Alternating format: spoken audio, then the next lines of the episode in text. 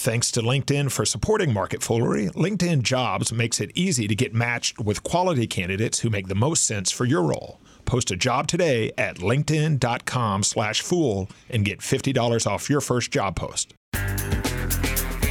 It's Tuesday, April 16th. Welcome to Market Foolery. I'm Mac Greer, and joining me in studio, we have Motley Fool analysts Jason Moser and Emily Flippen. Welcome. Howdy. Hey, good morning. How, how we feeling?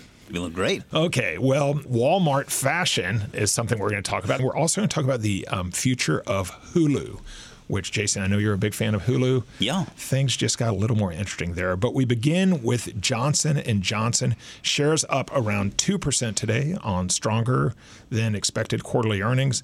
More than half of J&J's revenue coming from prescription drug sales. Emily, prescription drug sales up by more than 4%. Yeah, it's an exciting day for J&J. And I think a lot of investors and consumers really only know Johnson & Johnson for maybe like Motrin, Tylenol, Neutrogena, but this is an increasingly small part of what Johnson & Johnson is doing. And I think they're realizing that a lot of their growth is going to start coming from their prescription drug sales.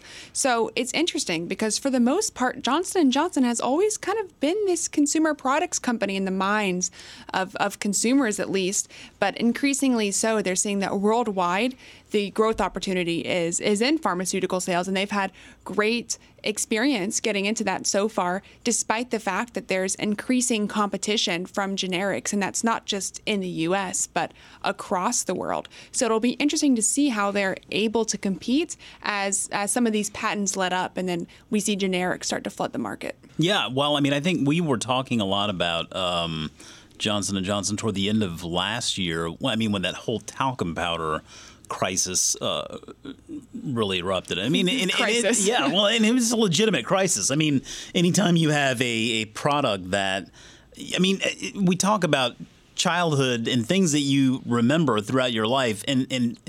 Johnson and Johnson's baby powder is kind of like uh, just one of those staples of, of, of your household. It seems like, um, and then you you find that perhaps this product has cancer causing uh, components, which that's obviously not good. Um, and, and, to your point, I, I mean, it, it is a consumer. It is a consumer products company for, for most people. I think that's how most people, at least, f- uh, recognize Johnson and Johnson, and so uh, to see them diversifying the business, uh, becoming more of a pharmaceuticals company, I think is great. One thing that I'm I'm kind of fascinated by, I was I've been doing a lot of research into this augmented reality um, space and, and, trying to hold, find. Hold on, we're talking Johnson and Johnson. I know, and, and you that, just used the phrase augmented reality. It seems very odd to say, and baby I, was, powder, I had Jason, to do, baby I, powder. I did a double take initially when I found this, uh, but but I think it's important for investors to know that I mean this is the type of company that Johnson and Johnson is becoming. I mean, it is more than just uh, pharmaceuticals and talcum powder. I mean, they have a robotic surgery and medical device division. Um, this is part of the business called Ethicon, and they are acquiring more uh, like robotic surgery companies. In, I think whenever we say robotic surgery, immediately people think of Intuitive Surgical. I mean, that's the one company that everybody recognizes. We've recommended it here uh, in our Foolish Universe, and investors have won you know, hugely from it. Um, but but Johnson Johnson is pursuing more in that space as well, and um, I, so I, I, think that you're you're going to find as time goes on they will diversify their business away from just these. Uh, pharmaceuticals even into becoming more than just like talcum powder. And I think that's why you know, at the end of last year we were talking about that could be a very good time to actually buy the stock. Uh, when when that headline first hit, because obviously the stock tanked, uh, it is looking like that probably was a pretty good time to buy the stock. Um, so time will tell, obviously, but it seems like they're at least forward thinking. Well, let me ask you about that because the company is so diversified. Sounds like becoming even more diversified. Sure. But when you look at the stock, it's lost to the market over the last one, three, and five year periods. Now, if you go back 20 years or so, it has beaten the market. But when I look at a company like Johnson & Johnson, my question immediately goes to am I better off just buying an index fund because this company is so diversified? So for the long term, better off with J&J or an index fund. I'm I'm a huge believer in index funds, um, and I actually think when I look at Johnson and Johnson and use the phrase such a diversified company, and that's not to say that it's not diversified, but still, 50% of its revenues coming from pharmaceuticals in an area that's increasingly competitive and hard to compete in that to me says, oh, there's a lot of dependencies there. And then another quarter of that coming from consumer products, which has been steadily declining, also slightly concerned. Um, so, I mean, personally, I would pick an index fund hands down over just buying Johnson and Johnson at this point. Yeah, I mean, I, I agree. Like, I, I, own shares of an index fund. I don't own shares of Johnson and Johnson. that says a lot. Yeah, well, I'm pretty sure that the index fund actually owns Johnson and Johnson as well. Um, so, yeah, I, I, think that. I mean, it, it, seems like you would want to own this company. I mean, you you talk about we talk about the name. It seems like all the time. It's it's something that's it's, it's existed for all of our lives, but. Um, I, yeah, I mean, when you look at the actual track record, I mean, that is there. I mean, you can't really get around that. So perhaps there are good times to buy the stock when a crisis hits. Uh, but you got to kind of time that, and I don't know that I'm really in the business of doing that. So I think I'm, I think I'm going to agree with Emily there. I'd probably just go with an index fund and relieve myself of any worry. Okay, well, let's talk some Hulu. AT&T unloading its 9.5% stake in Hulu back to Hulu for around $1.4 billion. That values Hulu somewhere in the neighborhood of 15 billion. Now, Jason, I need you to untangle the knot that is Hulu. So here goes. You ready? Yeah. Disney currently has around a 60% stake in Hulu. Comcast, NBC Universal, 30% stake. And this is where it gets interesting. Hulu currently includes some Comcast-owned networks like NBC and Universal, and some AT&T owned networks like TBS and TNT. And oh yeah, we have the whole Disney Plus streaming service coming out in November. So where does all this leave Hulu? It is a very tangled mess, um, but I simplify it in in that I think ultimately, at the end of the day, Disney will own Hulu outright. And and I think that I mean we're only seeing that play out, right? I mean they used to own a little bit of it. Now they own more of it, and, and they have a controlling stake. even more of it. Exactly.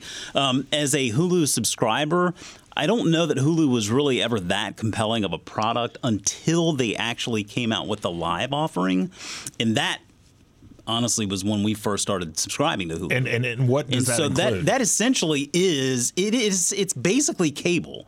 Um, I mean, for those of you who have cable, I mean, you you get all of those channels and you watch probably a fraction of them, but that's ultimately what Hulu Live is. I mean, it's a whittled down version, it's a condensed version. It's it's really the channels that most people watch the most of.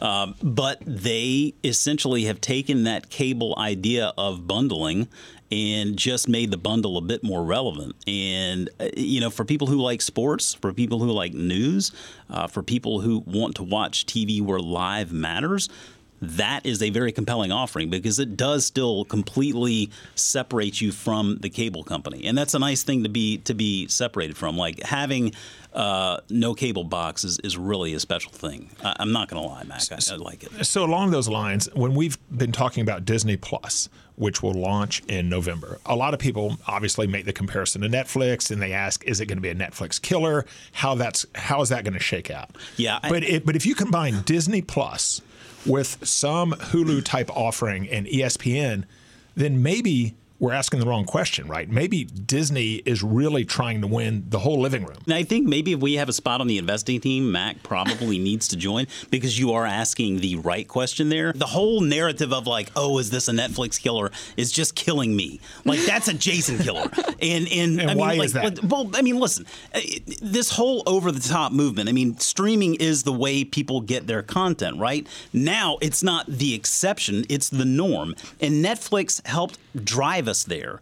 They they got us there. And so regardless of what we may be getting as far as like Hulu Plus and Disney Plus and ESPN uh, cubed. I mean, I, anybody anybody's guess, right? But I, I, think at the end of the day, Netflix is always going to be one of those subscriptions that people just want to have in their home. It's cheap, it's easy, it, and that's the thing is like people are familiar with it. They have developed a brand identity is like you can go there and find something. I mean, I don't think the content is all that great personally, but hey, we're subscribers still, so I don't think it's a Netflix killer. I think really the traditional cable relationship is now probably on its way out. Well, this conversation is killing me a little bit because we're sitting here talking about how how great streaming services are. We're not going to mention the fact that AT&T is selling their stake and for what? Do you know what they're going to do with the proceeds? Did you see?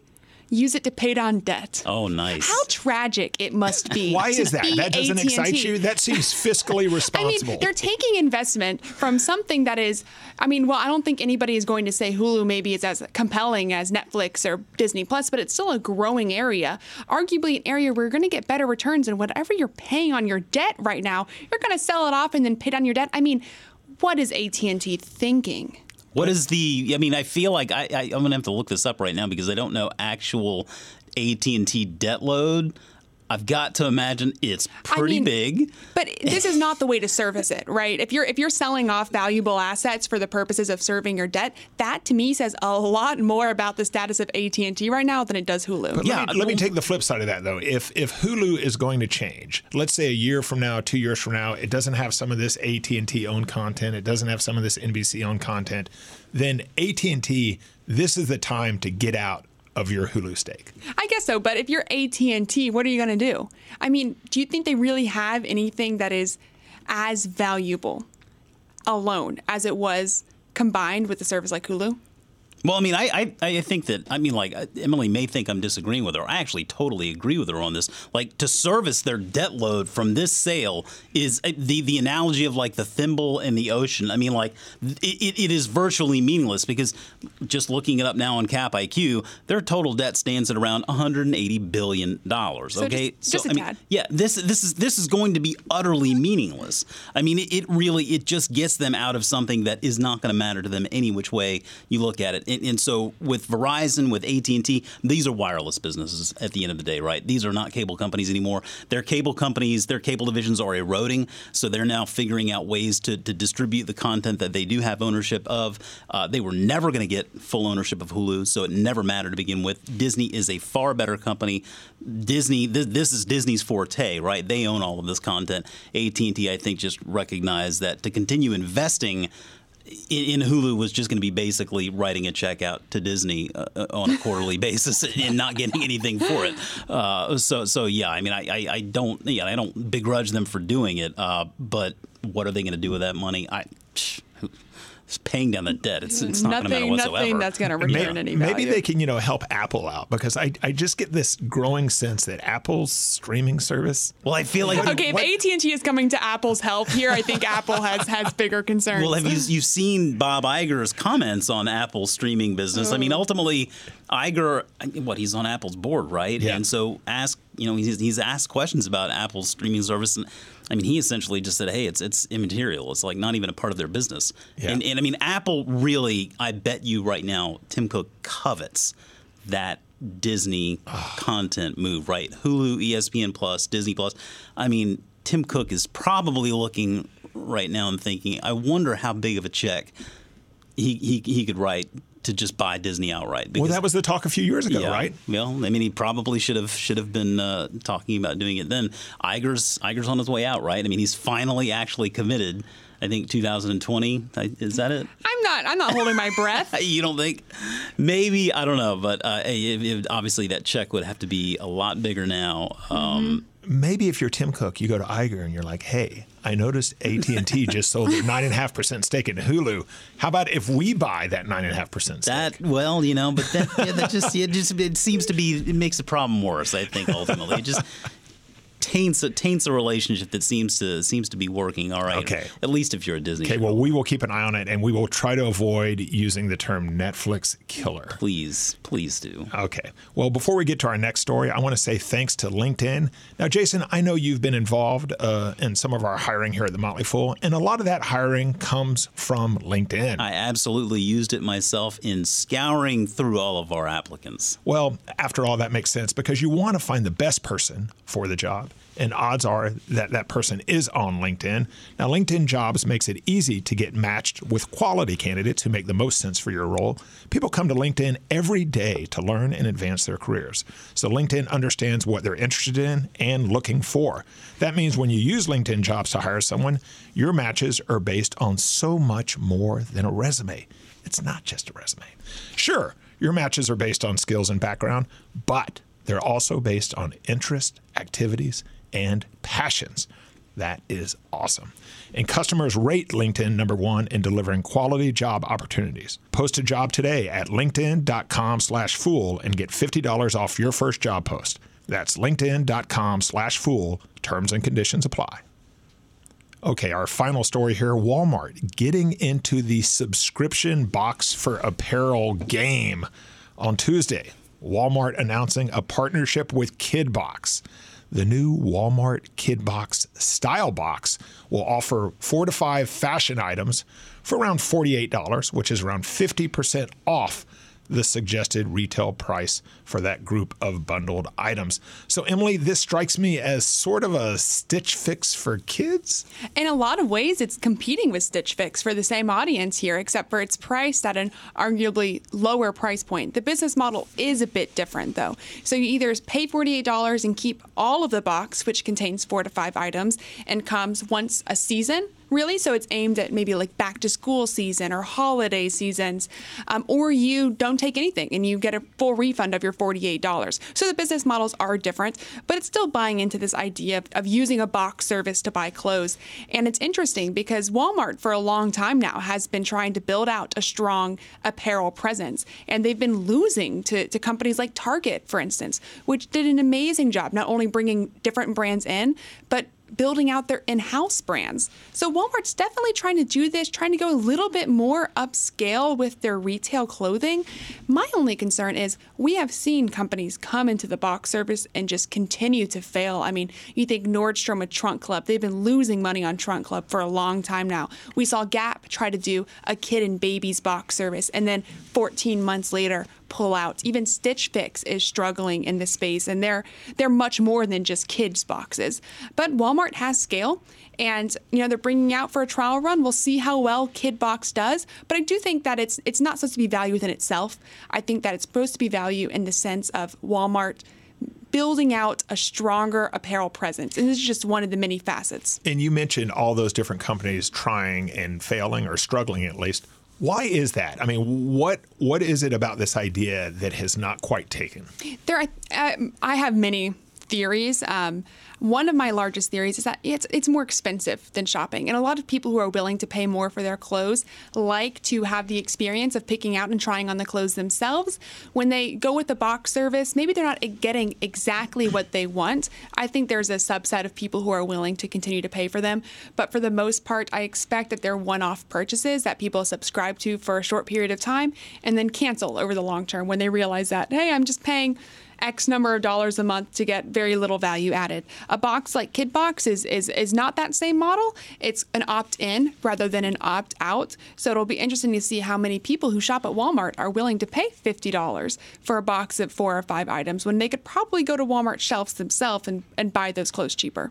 Yeah, I mean, we talk a lot about, uh, from an investor's perspective, fashion is fleeting, right? That's what makes these investments so difficult. Investing in just like pure play fashion companies, um, they're hot and that's great, but when they're not, boy, are they not, and it's tough to get it back. Um, so I think for Walmart, this is a pretty easy bet to make, right? I mean, if it if it totally fails it, it's not going to affect their business whatsoever. If it succeeds, well, it'll affect their business probably a little bit. It'll be good, but I mean, it's not going to be anything that makes or breaks the company either which way. So a little bit. Yeah, well, a little bit. You know, I mean, we, we kind of have fun with that. A kid size bet. a kid size bet. Okay, well, Jason, you just mentioned that fashion is fleeting. I think truer words were never spoken. Um, and so, along those lines, I want to ask both of y'all about some fleeting fashion. When you look back on your early years, when you look back on your time as a kid and what you wore as a kid, does anything stand out? I, I had some quality blunder years when I was a kid. Um, I was a little bit of a rebel. I didn't like to uh, wear what other kids were wearing, and so I protested jeans for a very long time, and I wore instead uh, these mid-rise gaucho pants back Wow. when gaucho was really in style. And occasionally, I think about getting back into it. I mean, they were comfortable. Now I've I've unfortunately given in to the jean craves, uh, but gauchos, man, they need to come back. Mid-rise gaucho. Oh yeah, pants. you know they went I out like to that. my uh, my shin. as a statement. Oh, yeah. My parents were embarrassed to go out with me. It- you know, it was, it was flipped around in our family. Jason, I, yeah, I mean, like I've played golf all my life, so I mean, I've been probably like just a walking fashion nightmare just by virtue of that alone. Um, you know, I see pictures of of like when I was a, a little kid, like you know, two, three years old. So I'm not like trying to throw this completely on my parents, but I saw like these pictures of me in like this. It's it's like this it's this sun outfit. Like it's it's Nice. It's it's this weird sort of. Is it is it a dress or is, is it a onesie? Is it like I can't figure out exactly what it is? it sounds comfortable. I will say that. It Well, sounds I mean- it sounds like something your parents probably got in a kid box. Probably. I mean, made it made their. I'm sure it made their day a lot easier. Just say, just throw them in this, and like you know, we don't have to worry about anything. And and I look at these pictures today, and I'm thinking, man, what the hell were they thinking? Like that is pure make fun of Jason material right Yeah, there. yeah. And I think I actually have a picture. Uh, that I'll, I'll be happy to tweet out in, in reference to this, so that people can make fun of That's me. commitment. Because Oh, I, yeah, do. I this like was that. this was like one of those things where you're like, oh my god, I, I I didn't make that choice. I don't think I would have made that choice if I was given the option. But man, oh man, what I, I just you know what were they thinking? You're not getting that in kid box. No, no. And if you are, then KidBox really isn't. Oh yeah, that's how we'll determine the value of this to Walmart. Well, for me, I had this combination, and I can't blame my parents for this because I picked this out. But I had green toughskins that I would wear with like a green silk shirt that had this like scene of the Amazon, and I would tuck it in real tight. and I had like a leather belt with like a Liberty Bell huge belt buckle. And um, this will shock you, but looking back, I don't think it worked. No. I, don't think, I, I just don't think. But look at where you are today. yeah, well, I know. mean, you are working here, Yeah. lovely wife, two kids. I mean, really, it all worked out. but I'm still a bit of a. I'm still fashion challenged. I think it's fair to say. Okay, so the desert island question: If you're on a desert island for the next five years, you got nothing going on, so you have to basically buy one of these stocks because you really got nothing going on, and you have to own it for the next five years. We got J and J, let's say AT and T, Disney, Comcast, Walmart. Let's throw all those in the mix. What do we like? I'm going to go a little bit out of the box here. I'm going to say Walmart. I think there's a lot of potential for, for Walmart. It has amazing staying power. I would say Disney, but I think we've been hitting people over the head with Disney a little too much recently. So I'm going to go with Walmart and remind people that this is a really well run company. They're doing a lot to build out their mobile presence, their, their delivery presence, their pickup presence. I mean, and retail, obviously apparel is, is a big part of that value proposition. So I think Walmart is, it's run smartly, and I think it's going to be here for the long term. Yeah, I'm going to go completely against what I said earlier and, and go with Johnson and Johnson. But I mean, this this is this is the desert island question, right? I like it. I Um, like it. I mean, I guess my logic here is that healthcare is something that is always going to be needed. I mean, whether it's consumer facing, pharmaceuticals, robotic surgery, I mean, you, you do have to admire the market itself. And it does seem like they are forward thinking in, in the investments that they're making. So I, maybe I'll give J&J a shot. Well, Jason, Emily, thanks for joining me. Thanks. Market Foolery will be back on Monday. We're taking a few days off here. The market is closed on Friday for Good Friday. But if you get a chance, check out some of our other Motley Fool podcast at podcast.fool.com. We've got Rule Breaker Investing with David Gardner. We've got Motley Fool Answers with Motley Fool retirement expert Robert Brokamp and Allison Southwick. We've got a little show called Industry Focus. A guy named Jason Moser I hosts host that one of sometimes. them. Yeah, Yeah, and, one and- of them, and tell me about that a little. What, what, what am I getting there? Well, I mean, the nice thing about industry focus is that we're focusing on industries, and really, that's what it's all about. It's it's about getting the industry and putting the focus in the industry. My mind is blown. yeah, I know. Uh, it's a lot of fun, I must say. I mean, Monday is is the financial show. Uh, Tuesday, consumer goods. Wednesday, healthcare. Thursday, energy. Friday, tech. So you're getting a little bit of a lot of good stuff week in and week out. and, and sounds very focused. It is. It is. We, we've got a lot of focus. Okay, and we've of course got our weekly flagship podcast, Motley Fool Money. So please check those out, podcast.fool.com. As always, people on the show may have interest in the stocks they talk about, and the Motley Fool may have formal recommendations for or against. So don't buy or sell stocks based solely on what you hear. That's it for this edition of Market Foolery. The show is mixed by Dan Boyd. I'm Mac Greer. Thanks for listening, and we will see you on Monday.